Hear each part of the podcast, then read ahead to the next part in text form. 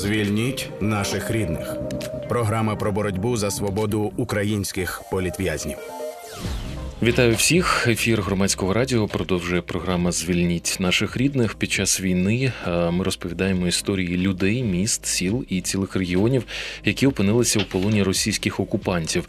Ми говоримо про воєнні злочини Кремля і його військ щодо українського народу.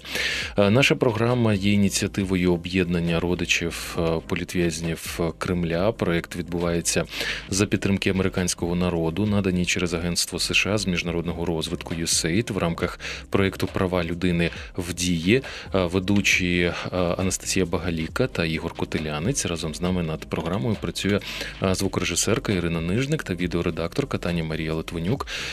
Як завжди, історії людей, які стали жертвами або свідками воєнних злочинів окупантів, будемо розповідати і сьогодні. І вже традиційно закликаю вас, якщо ви знаєте будь-яку інформацію про подібні злочини, будь ласка, повідомляйте її для правоохоронців і правозахисників. Один з таких способів зробити це швидко, зручно і безпечно. Є телеграм-бот, який називається Енергодар Сос. Одним словом, його знайти дуже легко. Ви можете відсканувати QR-код, який бачите на екрані, якщо дивитися на соціальних мережах, або ж заходьте в Телеграм і набирайте в рядку пошуку Енергодар Сос. Одним словом, бот з'явиться в результатах пошуку і розкаже, як правильно передати цю інформацію. Ну і тепер до нашого гостя і нашої історії. Настя, передаю слово тобі.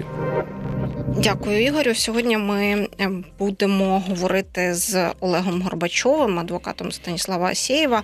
Він представляє інтереси Станіслава у справі, е, де йдеться про катівню ізоляція в Донецьку і її колишнього очільника Дениса Куликовського. Зараз розкажу і нагадаю трохи подробиць для наших слухачів і слухачок, які можливо забули або не знали, що таке ізоляція. Це російська катівня в окупованому Донецьку, яка виникла вже після окупації міста у 2014 році, ясна річ.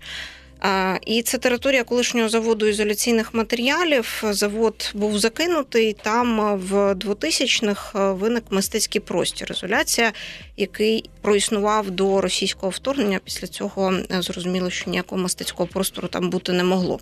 Натомість виникла тюрма. Вона має статус секретної. Вироки, за якими утримувані перебувають в ізоляції, виносяться незаконними фейковими судами так званої ДНР і відомі численні випадки тортур. Переважно в ізоляції отримують проукраїнських полонених. А нині на підконтрольній уряду території тривають суди над колишнім очільником катівні Денисом Куликовським. Про цей суд і цю людину, і ті факти, які вдалося зібрати українському правосуддю, ми і будемо якраз сьогодні говорити. Отже, в нашій студії вітаємо Олега Горбачова. Олегу, доброго дня. Добрий день. Ми якраз коли записуємо цю програму, суд майже майже на фініші. Тобто, вже було останнє слово, якого не було, і вже е, от-от буде оголошення вироку. Е, так, з точки зору кримінального процесу, то ми вже повністю на фінальній стадії саме судового процесу в першій інстанції. 3 січня вже відбудеться оголошення судом кінцевого вироку у Куликовському, де вже має бути поставлена крапка щодо даного процесу першої інстанції. Е, прокуратура запросила йому 15 років позбавлення волі, і 3 січня суд оголосить вирок привселюдно, публічно і. Е, кожен український журналіст може прийти і на власні очі подивитися, який же вирок буде оголошений цьому, на мою думку, воєнному справжньому воєнному злочинцю на той масштаб воєнних злочинів, на той масштаб е, злочинів проти цивільного населення, що заборонено Женевською конвенцією. Е, було опитано дуже багато потерпілих, 22 особи в межах даного суду. Я на власні Е, очі бачив дані показання. І це, е, звісно, жахіття, що е, у центрі Європи взагалі знаходиться такий концтабір і.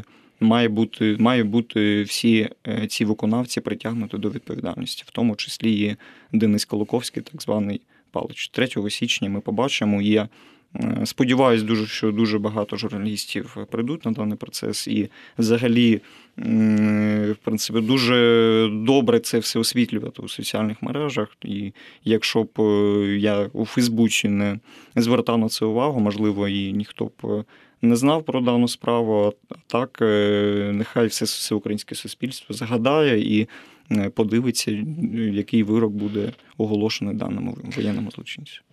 Тут е, важливо нагадати людям обставини потрапляння Дениса Кулаковського в руки правоохоронної системи, тому що відбулося це ще до повномасштабного вторгнення.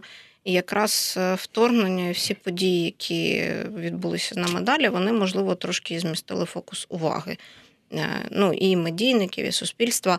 Тому що коли Куликовського затримали, це була топ-подія. Так, безумовно, це було на всіх е, телеефірах, і оскільки питання дійсно було резонансного, і мій е, довіритель Станіслав Висеєв, це саме завдяки йому взагалі дізналися, що пан Колоковський два роки перебуває у Києві, але однак це питання все ж таки слід більше задавати нашим е, розвідувальним е, органам та службі безпеки. Чому так е, відбувалося? Я дане питання не хочу аналізувати, оскільки воно. Перебуває в компетенції наших правоохоронних органів. Однак для мене важливо, що за даних обставин вже фактично відбувається судовий процес, і Е, важливо, щоб е, Куликовський був притягнутий до відповідальності. Однак до питання його затримання, чому так відбулося, виникали резонансні питання. Тут і е, Станіслава Осієва допомагала Білінгкет в отриманні, підтверджуючи інформацію, що він перебуває в Києві. Тобто, це було дуже масштабне і доволі тривале розслідування. і Дуже важливо, да, що все ж таки знайшли дану інформацію, що Колоковський перебуває в Києві, і змусили правоохоронні органи все ж таки затримати його і піддати українському правосуддю. Ну було б напевно дуже сумнівно думати, що у наших спеціальних служб е, було замало інформації про цю людину і про його злочини в Донецьку. Так я так розумію, що в принципі е, ви кажете, що ви бачили свідчення 20, так, більше ніж 22 потерпілі, і, загальна. Кількість е, даному провадженні. Так, це доволі дивно, і тут постають багато питань однак це в компетенції наших е, органів. Ну а, ми... але ці ці свідки, я так розумію, що ну принаймні частина з цих свідків, або можливо і всі, це люди, які е, пережили полон, які з нього повернулися скоріше за все внаслідок обміну, так е, і відповідно надавали ці свідчення не от тільки зараз, прям та а ми ж знаємо, що таких людей спеціальні служби опитують одразу після так званих обмінів. І в принципі, я думаю, що що всі вони і тоді вже розповідали про цього палича і про е, ті злочини, які е, він скоює. Е, давайте нагадаємо, ну можливо, ви можете поділитися інформацією, якщо це коректно, да про які злочини мова йде, і про що ці свідки розповідали. По-перше, один із таких злочинів це те, що е, особисто Куликовський в стані алкогольного сп'яніння віддавав казівки побиттю, катуванню, моренню голодом. Він не тільки Станіслава Сєєва, а інші потерпілі це підтверджував, що дуже часто саме в стані алкогольного сп'яніння такі дії і вказівки віддавав пан Каликовський. Тобто це, в принципі, ну дуже жахливо. І я познайомився з Стасом, коли він був звільнений з полону, і на власні очі бачу, наскільки для нього психологічно було адаптуватися до мирного життя після полону. Це було видно, в принципі, на ньому, що дуже жахливі дії по відношенню до нього та інших потерпілих е, відбувалися в полоні. Тому при, при цьому важливо зазначити, що сам пан Куликовський він є дончанином, так тобто так, він, це не росіянин, родом, який е, приїхав. Він родом, він з паспортом е, громадянина України і з території Донбасу. І так, це в принципі під час е, повномасштабного вторгнення це стає дуже прикрим фактом, оскільки ми її бачили нещодавно розслідування щодо катівні в Оленівці. Е, з Києва Індепендент, там також е, ті особи, які були відповідальними за катування, вони також є власниками українських паспортів. Тобто це наші громадяни, і дуже жахливо, що такі люди вдаються з українським паспортом вдаються до таких діям. Але все ж таки потрібно документувати дані злочини і притягати їх до відповідальності, показувати прецедент до інших, що е, це не назавжди, і рано чи пізно українське правосуддя до всіх дістане, і кожен має бути притягнути до відповідальності. А сам Куликовський він виконував роль цього одного з керівників ізоляції. Да, можна Так, Він його... він виконував е, був керівником комендантом ізоляції. Mm. І це було... В нього були і куратори, там представники. Ага. Е, ФСБ Російської Федерації і інших е, структур, однак він сам виконував роль як коменданта, віддавав безпосередні казівки щодо завдання найтяжчих цих злочинів: катування, побиття.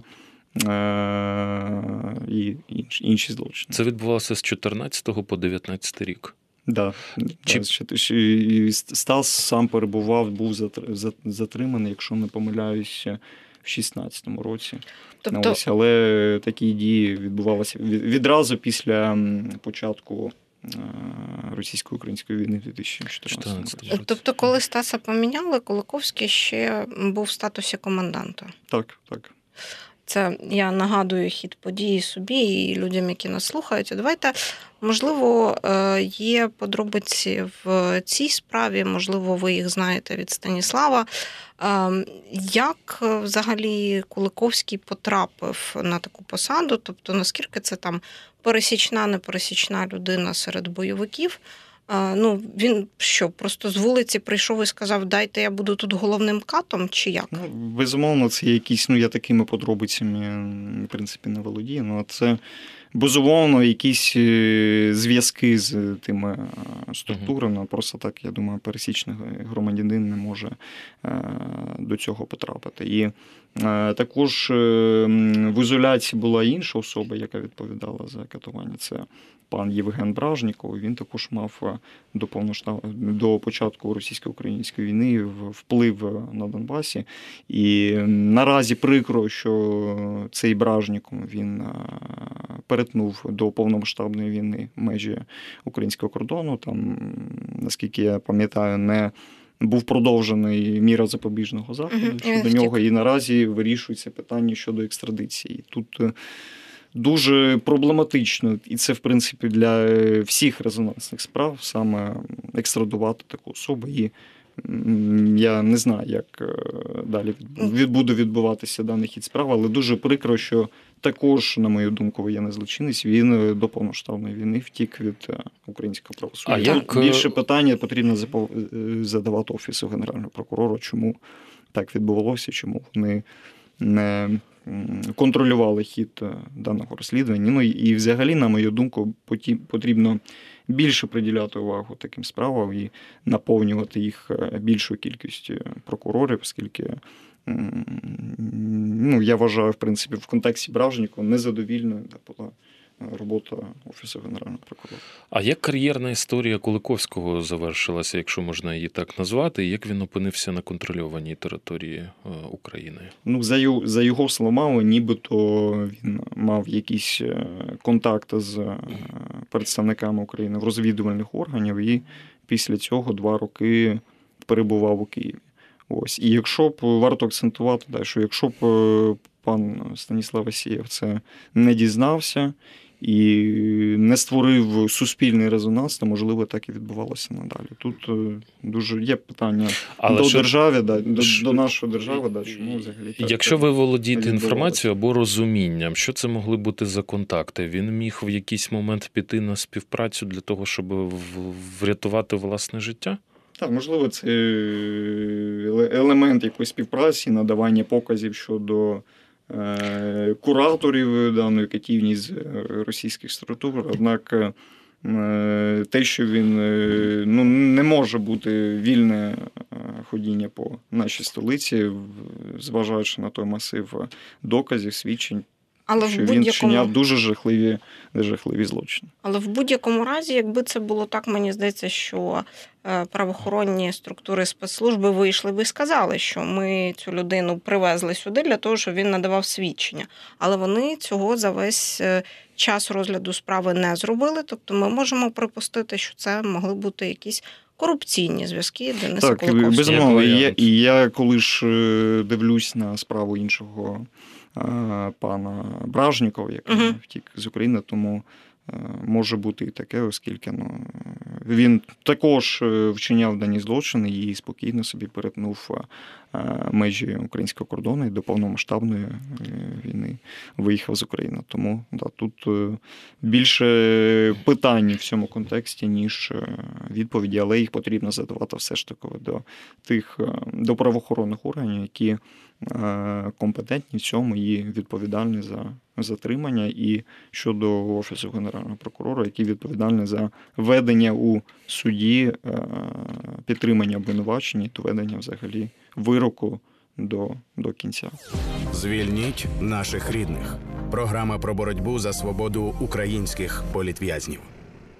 Я нагадаю, що в нашій студії Олег Горбачов, адвокат Станіслава Асєєва, у справі, де розглядають історію Дениса Куликовського, воєнні злочини, які скоював він на посаді очільника катівні ізоляція в окупованому Донецьку, зокрема щодо Стаса Асєєва безпосередньо. В цілому у справі близько 20 потерпілих, які розповіли про воєнні злочини е, Куликовського і не тільки Куликовського, а й в цілому росіян, які е, працювали, працювали в лапках з українськими полоненими в ізоляції. Е, Тут ви згадали перед тим, як ми почали цю розмову е, в студії, що з того боку в окупації Куликовському теж не раді. Е, Будуть на раді, тобто за процедурою обміну він явно не захоче покидати межі України після оголошення вироку. Так, безумовно, наскільки я знаю, там я також перебуваю у розшуку є е, на території Російської Федерації, у так званій е, ДНР. Ось тому з точки щодо обміну, я вважаю, що це не відбудеться. І також, в принципі, справа резонансна, і я думаю, що таке рішення не буде ухвалюватися. Але щодо сам його, Куликовський щодо його про це обміну. не говорив. Він про щодо обміну не, не Ну, коментував. Він взагалі всякі. відмовився від будь-яких свідчень на стадії останнього слова, і також е, на стадії судових дебатів. Я в інтересах е, Стаса Сєвів, є така стадія кримінального процесу, як судові е, дебати, коментував всі його злочини. Також в особистих питаннях до нього я запитував його. Чи визнаєте ви всі ці злочини? Він все це заперечував під час е, судових засідань жодного слова на підтвердження того, що він скоїв, незважаючи на те, що не тільки Стас, але й інші потерпілі, вони всі в один голос е, говорили в судових засіданнях, що дійсно е, Куликовський віддавав е, всі ці вказівки і е, вчиняв великий масштаб воєнних злочинів.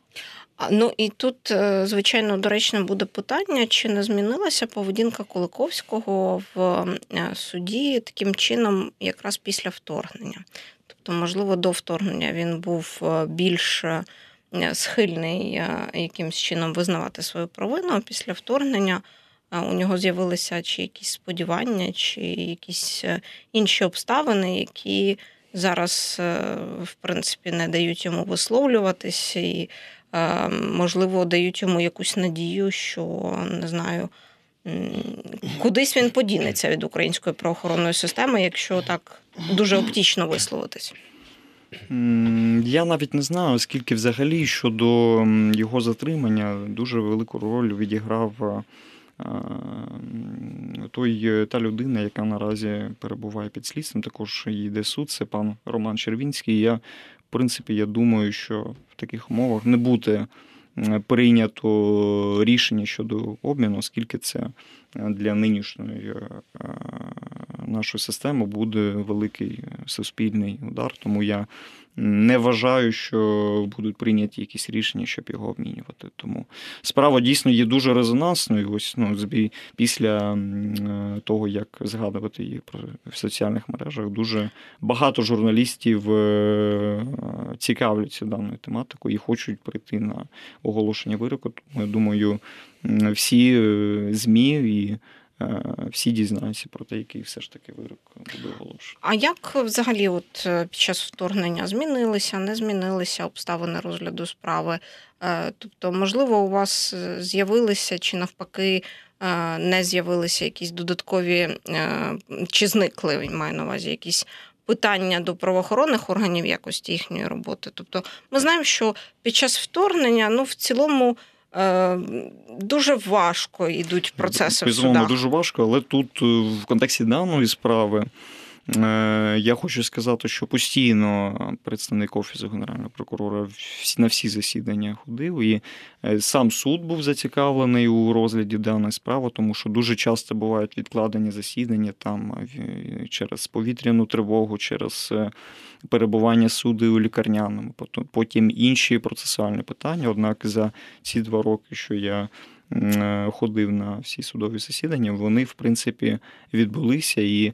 Е, подяка тут е, судді Шевченківського районного суду. Він, до речі, є головою даного суду, що в принципі не було затягування процесу, призначалося нормальне судові засідання, і за за два роки ми прийшли до фінальної стадії, в першій інстанції вже буде оголошено вирок, оскільки з точки зору кримінального процесу є дуже багато перешкод, коли е, це можна е, затягнути.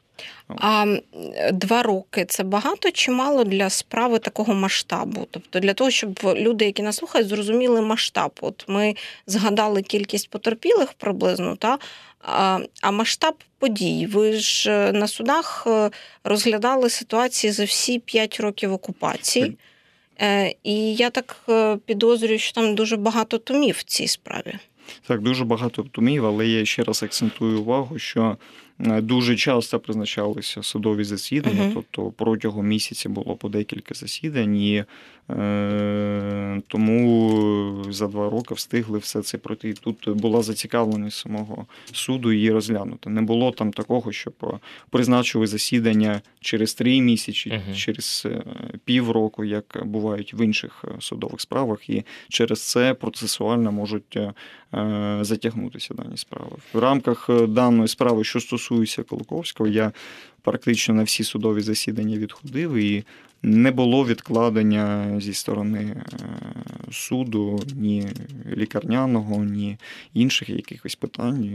Завжди суд розглядав і досліджував е, питання в рамках даної справи під час судових засідань. Е, ви згадували кількість е, свідків, та які дали е, покази. А взагалі в матеріалах справи чи фігурують якісь цифри щодо того, скільки за цей період з 14 по 19 рік взагалі могло пройти українців? Через е, ізоляцію, через тортури, через е, всі ці знущання і злочини, якими керував безпосередньо Куликовський. Що стосується винувального акту, то там прописані лише ті потерпілі на підставі свідчень, яких будуть е, будуватися взагалі правова позиція, тому там описані лише і підкріплені протоколами допиту, і надалі вже допитання в рамках судового провадження рішення судом. Тобто, що стосується обвинувального акту, то там фігурують виключно показання тих свідків, які можна підтримати дане кримінальне провадження. Оскільки, якщо ми будемо підкріпляти іншими людьми, ми ну, не зможемо їх е, допитати і підтвердити даний вирок. Тобто кримінальний процес це е, конкретні належні та допустимі докази, які мають бути досліджені, і суд вже А скажіть, будь ласка, Олего, ну от я е, да, чую цю цифру 20 там з чимось свідків, і от все одно, знаєте, у мене як у громадянина, як у правозахисника, журналіста, який ну трошечки в темі, да, угу. у мене таке відчуття, що це ну, ну такий мізер, да, порівняно я, з тим, що в реальності але там відбувалося. Це ті, які були обміняні, да, є так, так, так. Там але але без- просто масштаби, тобто там могли ну просто тисячі людей проходити через цього злочинця, і багато хто не вижив, і багато хто і досі ми не знаємо взагалі, де знаходиться. Або і, де тіло знаходиться. І де тіло знаходиться. Да, ну тобто там, от і у мене, знаєте, з одного з однієї сторони я відчуваю ну там якесь е, відчуття да, от справедливості, що нарешті цю людину спіймали, і вона буде, вона отримає якісь покарання. Я е, сподіваюся. А з іншої сторони, що е, ну це покарання воно може бути недостатнім, тому що воно ґрунтується лише на тих свідках, свідках, яким пощастило бути живими, бути в е, на, на контрольованій території України і бути в стані говорити взагалі. Якщо ну не якщо, а от далі почнуть повертатися нові люди, які будуть свідками чи жертвами цих злочинів, їм буде що сказати. Чи, чи може це от в майбутньому мати також якийсь ефект на цю справу? Чи можуть Так, бути якісь перегляди? Потім, Е, е, Безумовно, це може бути доповнюватись. І також е, я хочу нагадати, що взагалі, коли буде оголошений вирок 3 січня, це не кінцева стадія, і е, буде право у кожних учасників процесу подати апеляційну скаргу на дане рішення, тому воно ще не набуде законною силою. І надалі, в разі здобуття нових якихось доказів, в разі, е, якщо будуть там обміняні і знайдуться ще якісь потерпілі, ми апеляційну скаргу можемо наповнювати даному докази і в рамках даного кримінального провадження її е, доповнювати. Також я би е, ну і думаю, що такі дії все ж таки вживаються. Надавав дані е, свідчення до міжнародних структур і Мгм. до міжнародного кримінального суду і встановлював саме пов'язаність е, дії е, Колуковського з е, керівництвом з Російської Федерації, з російським оператором, з росіянами, які мають бути піддані міжнародному кримінальному правосуддю, оскільки з точки зору міжнародного права е, катування.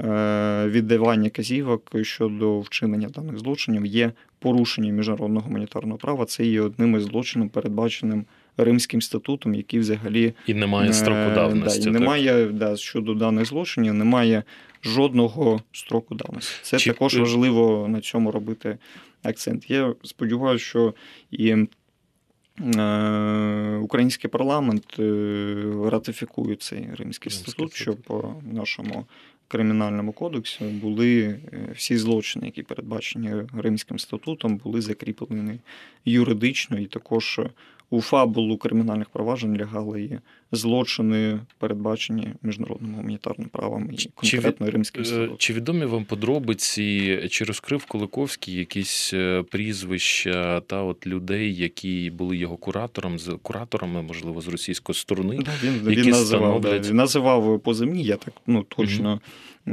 не буду розголошувати, але е, він да, надавав прізвища російських кураторів. в Можна сказати, що його да, е, і пок- що покази він вони були цінними. Тобто, Да, нібито це не він, це все російські куратори, він там був під тиском. Ось, але взагалі. Ну, ось позивні, чи нас- наскільки можна ідентифікувати за тими позивними, він вже може сказати, що він не знав там, як в їх е, справжнє ім'я прізвище, знав тільки позивні, спілкувалися Да, і, там ну, тільки я взагалі телефоном. це я вважаю Тобто, ухилення від е, відповідальності, оскільки якщо згадати трансляцію, те, що він говорив під час свого затримання, під час самообрання запобіжного заходу, то він навіть е, визнавав е, свою вину, а тут вже е, через два роки він. Е, Ухилявся від якихось коментарів, нібито нічого не ви- не визнавав, Ну, відмовився е, від е, останнього слова. Власне, ось чому я це, про да. це запитую? Чому мені це здається також, як і вам здається дивним? Тому що мені здається, що ця людина може е, себе готувати до можливого обміну і поводити зараз якраз себе ось таким чином в Щоб контексті до нього не було питань Та, у тієї та. сторони. та, щоб, щоб коли він повернеться в Росію, та коли його обміняють, та то відповідно, щоб його там зустріли, там же теж будуть допити, і у нього Ну, було якесь майбутнє. хоча- Я думаю, це не в його.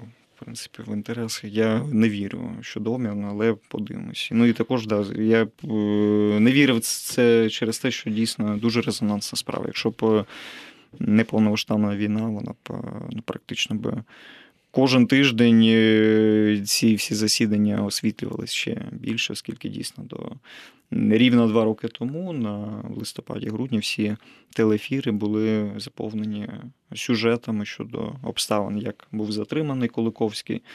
Е, ось також там на телефірі у Шустера і був особисто Христа Грозів з Білінгкету, який надавав подробиці, як відбувалося надання інформації щодо перебування Куликовського у Києві. Тому дійсно справа є резонансна і будь-яке рішення щодо обміну може бути і не прийнято через це. Через ризик, що це буде суспільний суспільний резонанс. Я вважаю, да, такі особи мають все ж таки бути в Україні і відбувати покарання.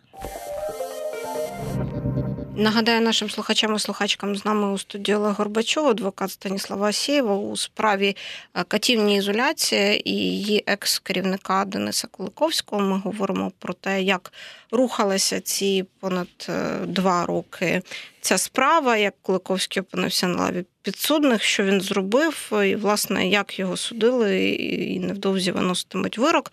Ем, Олег, от е, запитаю таке. Ізоляція виникає в окупованому Донецьку в 2014 році, якраз е, коли відбувалися всі процеси, ем, які зараз е, ем, українська правоохоронна система нарешті почала розглядати в контексті великого російського вторгнення, що це не окремі бойовики там щось собі самостійно робили. А це була велика спланована операція, так само як в Криму, все це було організовано, все це курувалося з Москви. Те, що розповідав Куликовський, е, історія його управління катівнею, все це ляже у велику справу про російське вторгнення в Україну. Як ви думаєте, можливо, е, не тільки як адвокат Станіслава Асєєва, а просто як як юрист? Я думаю, що так. І е, вже були рішення Європейського суду з прав людини, які підтвердував доктрину ефективного контролю Російської Федерації над тими.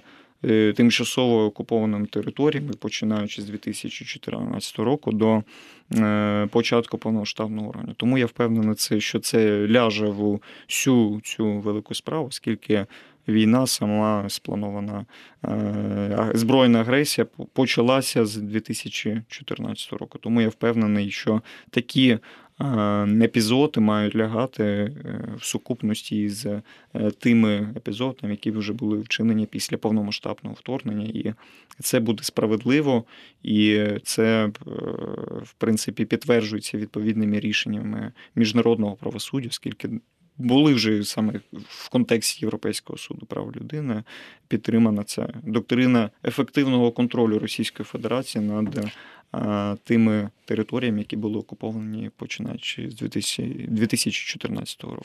Я знаю, що в в правосудді є такий термін зразкова справа. Він до таких справ якраз застосовується, як історія Куликовського чи ні? Е, так, безумовно, да. можна що сказати, що дана справа є Е, в принципі, зразкової. І також ми побачили і з огляду на те, що давав показання пан Куліковський, що дуже багато було російських кураторів, е, представників силових е, структур Російської Федерації, тому саме Росія відповідальна за те, що відбувалися такі жахливі злочини. І вони всі мають бути ідентифіковані.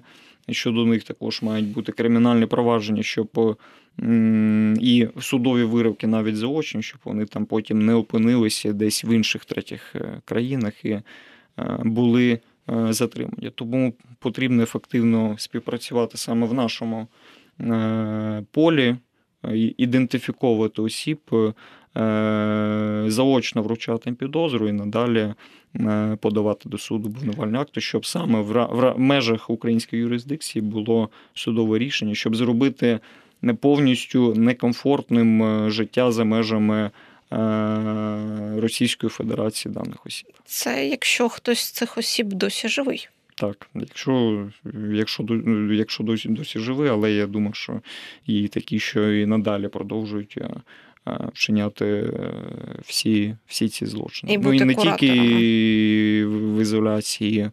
В інших таких концтаборах, як Оленівка, це також дуже жахливі злочини, і для мене ну, і самого це резонансне питання. Я сам родом з міста Маріуполя дуже багато працюю з звільненими нашими полоненими, цивільними і військовополоненими. Вони дійсно надають е, жахливі факти, як е, над ними знущалися е, даних.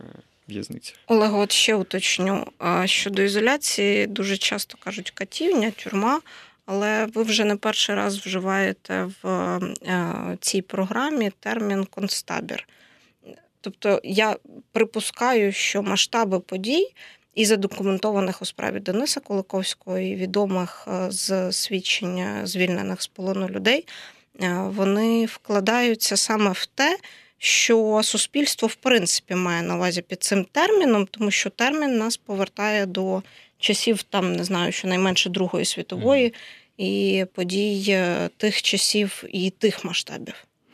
Ну так, це жахливо, але однак це очевидна правда. І, і тому тут е, є позитивно освічувати такі процеси, щоб все ж таки і на не на території України, і у всьому світі Європи бачили, наскільки це жахливо, що відтворюються дані події, які були під час Другої світової, і показувати, що якось потрібно це припиняти. І Е, дуже важливо, щоб Україна перемогла, щоб припинити все це жахіття, оскільки дуже прикро, що 21 столітті після е, Другої світової знову е, такі події відбуваються, і ніхто не може їх припинити тільки після нашої перемоги.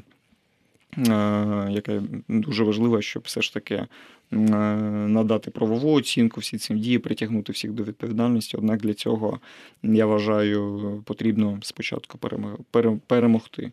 Так, очевидно, що фізичний доступ до території ізоляції можливий тільки внаслідок деокупації звільнення цих територій, і власне тоді.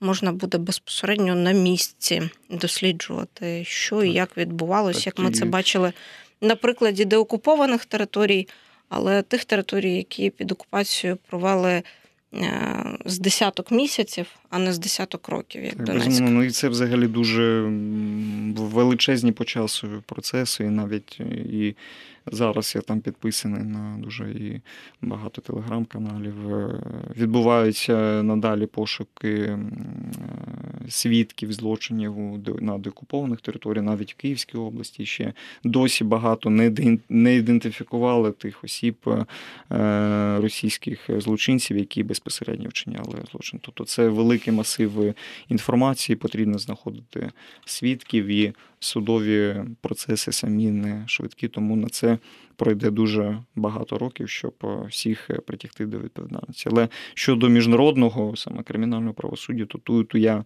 вважаю, що фактично притягнути можна буде до відповідальності лише після нашої перемоги. Це в паралелі із Нюрнберзьким процесом, який е, розпочався і були імплементовані відповідальності щодо всіх злочинців саме після перемоги над нацистською Німеччиною. Тому я тут би і проводив такі паралелі, що всі масштабні процеси ще попереду, після того як Україна переможе дані війни.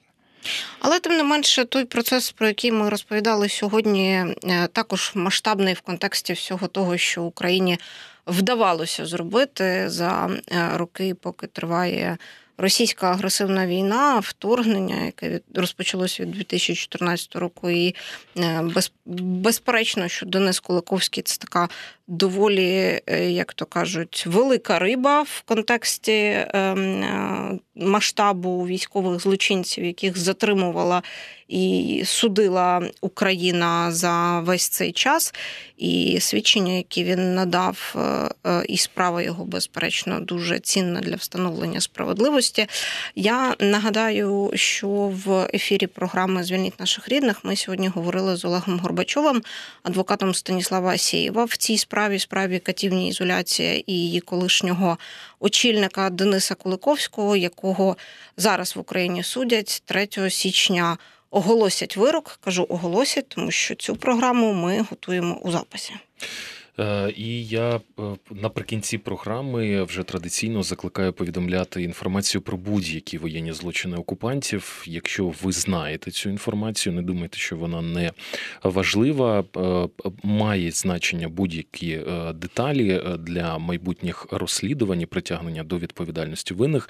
Будь ласка, якщо ви цього не зробили за допомогою інших каналів і способів, ви можете робити це за допомогою телеграм-боту. Він називається Енергодар СОС, був створений саме для того, щоб можна було е, е, оперативно, зручно і безпечно передати наявну інформацію правозахисникам і е, правоохоронцям.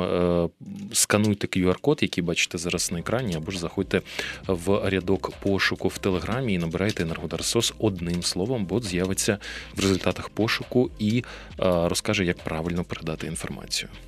Ну а це була програма Звільніть наших рідних на громадському радіо. Її для вас провели я, Анастасія Багаліка, мій колега співведучий Ігор Котелянець. За звукорежисерським пультом нам допомагала Ірина Нижник, відеоредакторка Таня Марія Литванюк. Прощаємось, слухайте, думайте. Звільніть наших рідних. Програма про боротьбу за свободу українських політв'язнів.